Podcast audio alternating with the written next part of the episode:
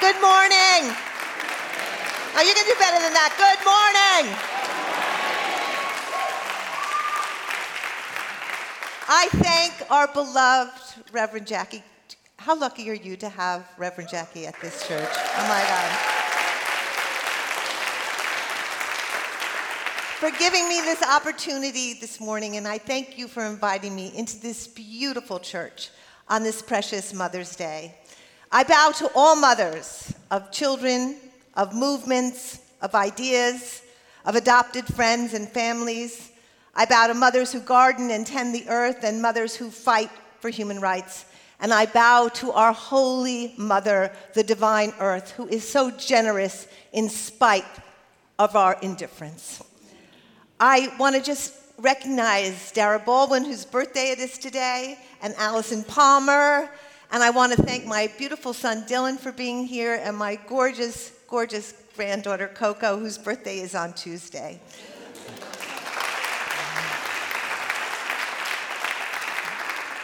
I have never given a sermon before, and it might surprise you that as a radical anti feminist, uh, anti racist feminist, it's been a dream of mine secretly forever.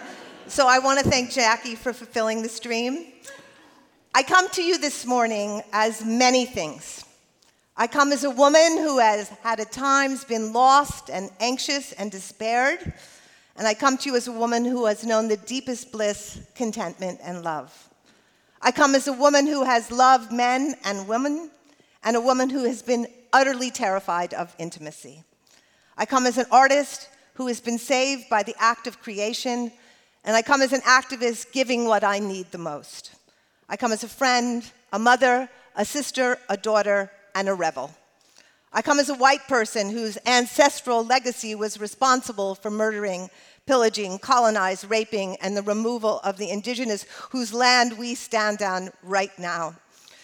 I, I come from an ancestral legacy which produced 400 years of slavery, lynchings, murder, rapes of our beautiful African American brothers and sisters followed by Jim Crow and continuing endless diabolical white supremacy through active participation or through the blindness of privilege. I come from Jewish ancestors erased in genocide. I come from the oppressed and I come from the oppressor, the murdered and the murderer. These stories shame me and catalyze me every day. I come with mad hope and I come with pure outrage. I come with sorrow I come with magic. I come with grief that feels so huge it could feel to fill the oceans with my tears. I come knowing each of us is divine, and I come knowing we are wildly imperfect. I come as a seeking human being, and I come as a know it all. I come as a white, middle class person who had all the economic and racial privileges and I come as a girl who has been devastated by sexual violence beginning at five from that same father of privilege, and then murderous violence which ravaged me until I left home at 18.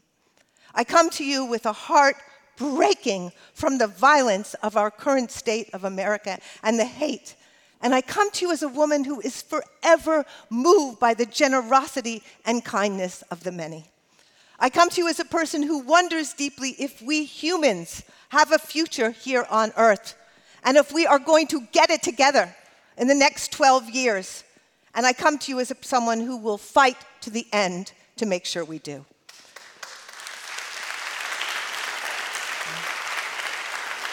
I come to you as a realist, and I come to you as a believer in miracles.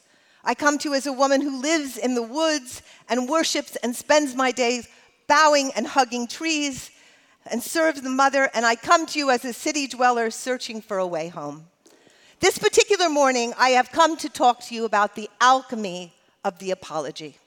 Some ground rules. This is an offering, not a prescription, not a must do, not the only way. It's an offering, period. Every survivor, every person has their own journey, their own process, their own timing. What works for one person may not work for another. What works at one moment of your life may not work in another. I'm simply sharing my own experience, and as one of my gurus, Terence McKenna, says, it's the only thing we can fully trust. There may be things I say that are triggering or difficult here this morning, so I just want to open that and put that out there. And two, when I use the word women, I mean to include all women who identify as women. As I said, my early years were brutal and full of terror and pain. My father sexually abused me from 5 to 10, and after he stopped, he needed to erase what he had already destroyed. So he physically and emotionally battered me, almost murdering me, until I left home at 18. That abuse altered the constitutional makeup of my entire being. It filled my cells and blood and body with terror, worry, guilt, dread that would, in my teenage years and on until my 60s, develop into all encompassing self hatred and anxiety. The abuse created infections in my body and, and, and, and seriously compromised my immune system. And in my 50s, I would get stage three, four uterine cancer. I miraculously, miraculously am totally well now, nine years.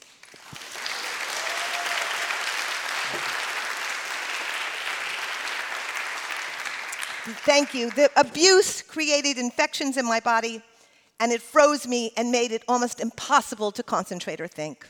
This had a terrible impact on my ability to study and learn. This reconfirmed my father's idea of me as a stupid person.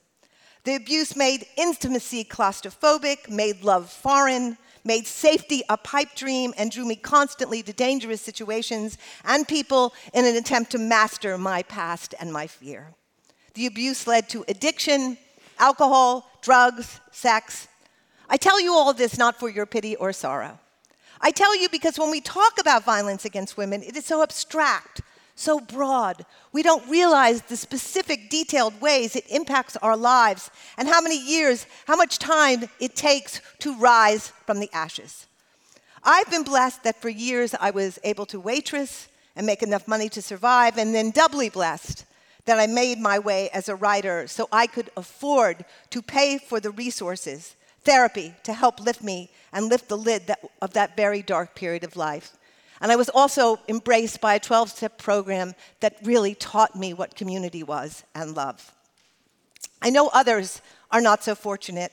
And I know if we lived in the world I imagine, we would take at least 80% of the money we spend on bombs and missiles and grenades and guns and war and killing, and we would redirect it into a national trauma fund so that all those who are suffering from some kind of trauma whether it be physical or sexual violence, ancestral violence, casteist violence, racial or gender violence, could have the means and resources and love and attention to recover. It would be a national priority alongside the Green New Deal.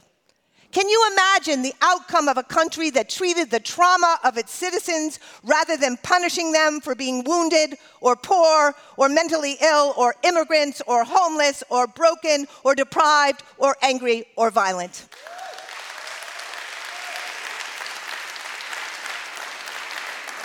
As I said, I have spent my life climbing out of the hole of betrayal and terror, finding a way back into this body my father died 31 years ago, and for the years before he died and the years after, I've been waiting for him to make a reckoning, to be accountable, to make an apology.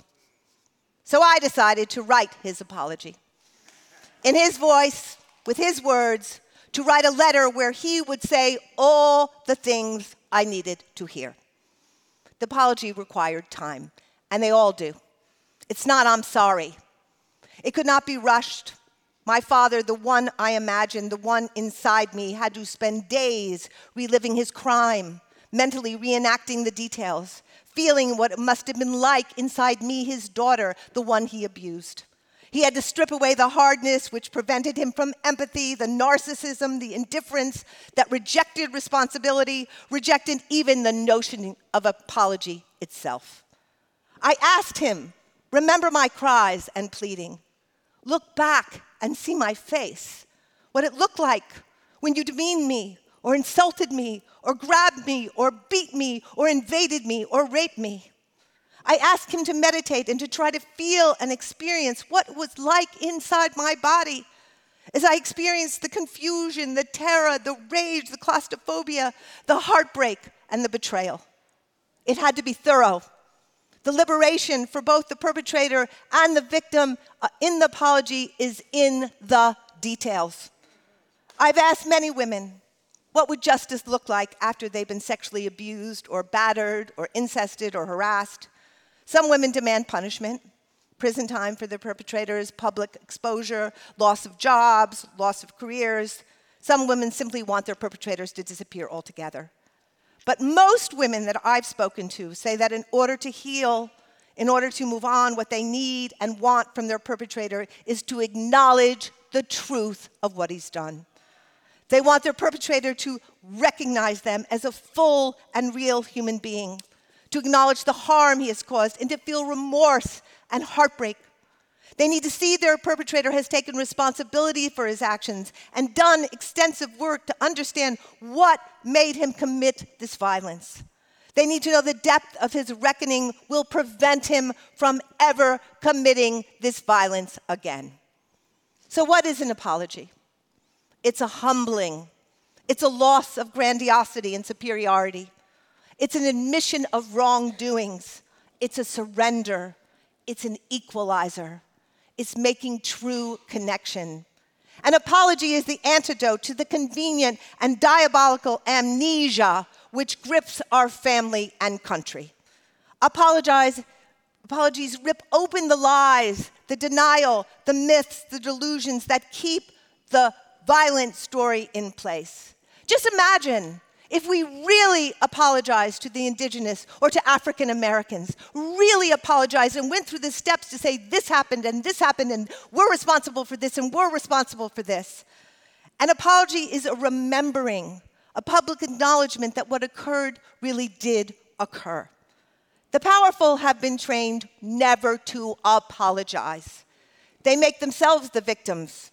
We only have to look at our current predator in chief to understand that. That's what my father did, right? Even as he whipped me and threw me against walls, he was the victim, reminding me always how it hurt him more than it hurt me. I was the reason he had to do it. I behaved like that. He had no choice. Some accused men, right, have lost jobs, careers, reputations. I have to say, it's been short lived for most white men. Some men have gone to prison.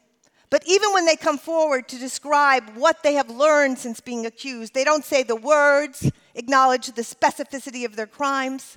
They don't trace the history of their own stories or development of distortions in their own psyches that would at least attempt to make sense of this brutality. They don't investigate the system of patriarchy and racism and privilege that allowed, encouraged, and gave them cover for this violence. They don't wrestle down their demons and expose vulnerability. Instead, when called out, they speak of their own pain and loss and misfortune, often steeped in self pity. I have read no words of any man accused of sexual violence, none publicly, who has taken the painstaking steps to self revelation, who has done the treacherous work of owning his actions, searching his history to trace the seeds and reasons for his crime, in facing his violence, in speaking the words, in making the apology. And I do not know if it is simply ignorance or male entitlement or shame or refusal or arrogance or that men are simply unable to face so much pain or they've been so trained to hold on to their pride and power to the final hour. My father said to me in the book, and to be often, to be honest, writing this book, I really do, do feel like he spoke to me, that for a man to apologize is to be a traitor to men. Once one man admits he was wrong and knows he was wrong, the whole story begins to collapse. So many of us have been waiting. I think of brave Anita Hill and Christine Blasey Ford. I think of the comfort women in the Philippines and all over Asia who were kidnapped and raped by Japanese soldiers in World War II standing every Thursday at vigils for 70 years, waiting, waiting, waiting for the apology to come. Most of them have died now. The rest are old and failing. They have never heard the words, and they will never rest. We have devoted our lives waiting for this truth to be uncovered because it lives at the center of everything we are and are not. It's the stoplight in our nervous systems. Without this accounting, we cannot go on. For a lingering lie is an undeniable stain that controls and defines. That lie is like a cancer cell that first invades and then spreads through the whole system. And even when we appear to go on, even when we move our bodies forward and go to our jobs and feed our children, we can never be whole. Because without justice, there is no freedom, there is no integrity, there is no full life. It's the system that has to change the fundamental beliefs, the values, the central idea. The question is how do we address racist patriarchy, the paradigm that underlies all the violence we are currently inside? We have to get under the story in order to uproot it rather than continuing to ram up against it. We have to offer a doorway rather than a locked cell. We have to move from humiliation to revelation, from curtailing behavior to changing it, from containing perpetrators to calling them to reckoning. And the truth is, the system of patriarchy is as poisonous to the winners as it is to the losers, as devastating to the men who are severed from their hearts and tenderness as it is to the women who suffer terrible violence as a result of that separation. Women spend their lives recovering from sexual violence, but men spend their lives covering for it. And both these things empty and take our lives. The truest healing heals the victim and perpetrator at once because both are forever caught inside the same story. Punishment in itself cannot offer healing. We live in such a punishing country, such a punishing country. We punish each other on every level. Punishment does not change us. Punishment punishes us. Many men are afraid uh, now and, and, and, and are very confused. They don't know how to act. And of course, having this new awareness is a wonderful thing. But being on guard does not necessarily mean being aware of the issues. It doesn't assure being educated or taking responsibility or exploring your inner depths to see where you are sexist or culpable or how your past actions have hurt someone and when you need to be, make repairs. Being on guard means being sure you don't screw up, make a mistake, get caught. It's a punishment response. You're in fear, on hold, suspended. It's not a state of mind in which you are open or vulnerable or where you can learn or change. I believe this deeper process is calling us now. I actually believe we are pushing forward to move into an age of reckoning. The apology is an excavation insisting that the perpetrator go beneath the surface, be willing to mine the layers of truth and guilt hidden between each new revelation. An apology is both a method and a practice. The act itself holds the possibility of transformation, of liberation. When it is offered, as it's received, the authentic apology creates an alchemical reaction a physical, spiritual, psychological dissolving of the offense and rancor and bitterness, revenge and hate. This is actually, I think, what forgiveness feels like. As Emma Goldman once said, before we can forgive one another, we have to understand one another. We need to teach apology the way we teach prayer. For it is, in fact, a practice, and it requires practice to get it right. It demands thoroughness and devotion and concentration. It demands the vulnerability of that petition and the humility.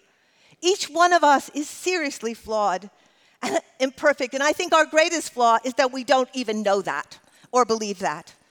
Each one of us is flawed, but we are engaged, hopefully, each of us, in uplifting our souls and evolving our humanity. Apology is the medicine. It's the salve, it's the cleanses and fortifies and allows us to continue on. But it has to be taught, it must be practiced. I hear survivors often being told, you need to forgive your perpetrator and just move on.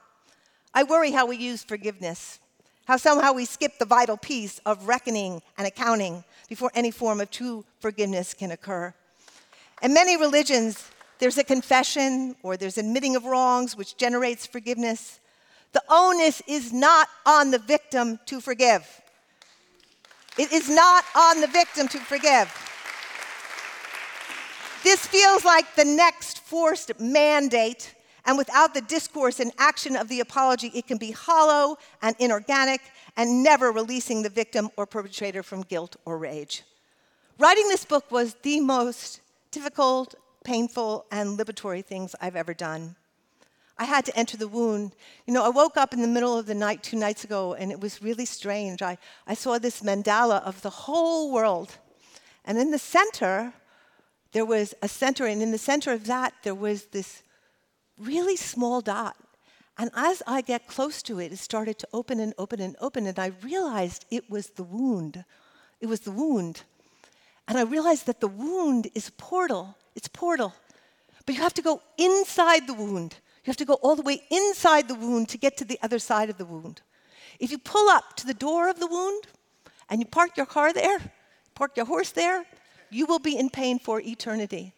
But if you make a choice to go into the wound, to touch all the places you're afraid to touch, you will get to the other side. And on the other side, there is freedom. Writing this book, as I said, you know, I, I love Cornel West, and he brilliantly describes that. He says, We have to make a courageous, creative, unflinching look at catastrophe. I had to remake myself in the idea of myself writing this book. I had to break the vice of my lifelong identity being victim to my father's perpetrator. And I have to tell you, I was very attached to that identity. I made a life of it. And that's not to say it was a bad thing, but it was the frame that contained my life. I had to paint my father in more diverse and intricate colors. I had to enter his pain, his history, and I had to grieve for him. I discovered that my father, my perpetrator, was part of me, that I actually know him in some ways better than I know myself, and that I've been in conscious or unconscious dialogue with him inside me my whole life. And then I came to the startling realization that I could change who he was inside of me and how he behaved. He could own his terrible deeds. He could feel my pain. He could evidence awareness of remorse. He took responsibility and he apologized. He went from abuser to apologist, from monster to vulnerable, hurting, broken human being. And for the first time, I can honestly tell you, I am genuinely free. I realize.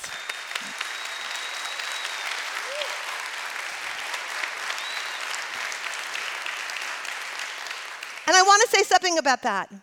Often, when we're abused, it doesn't matter if it's racial abuse or caste abuse or gender abuse or economic, you know, put down or immigrant abuse. We're told once that abuse occurs, we're kind of finished. We're broken. We're done. Particularly rape survivors, we're told that all the time. That is the second level of abuse. The, the story that that abuse has finished you. And I'm here to say we can get free from the abuse. We are warriors and we can transform that suffering so that we can be radical, revolutionary actors in the world.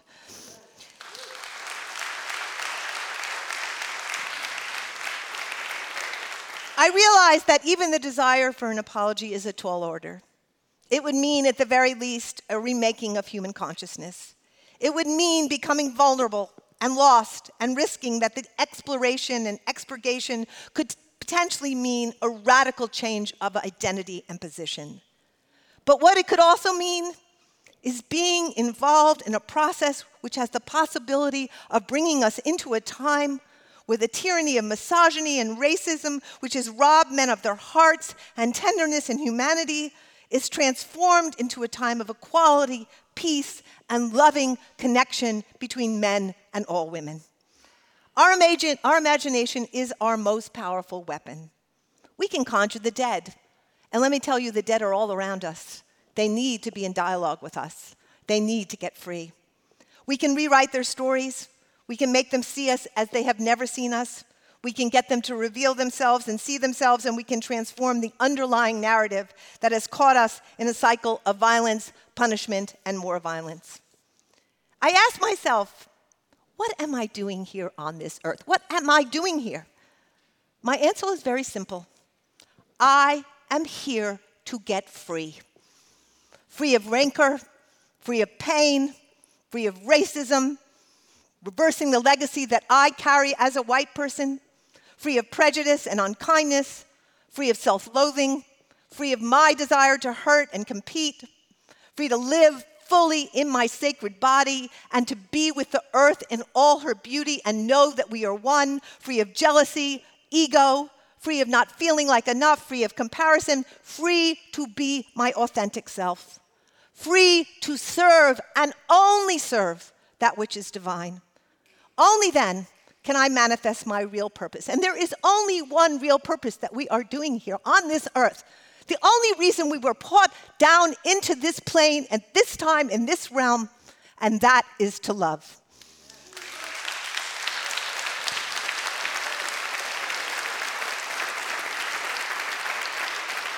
And I don't mean, I don't mean a sentimental, touchy feeling kind of love like the kind of I'm sorry postcards. I mean a fierce love that Jackie talks about.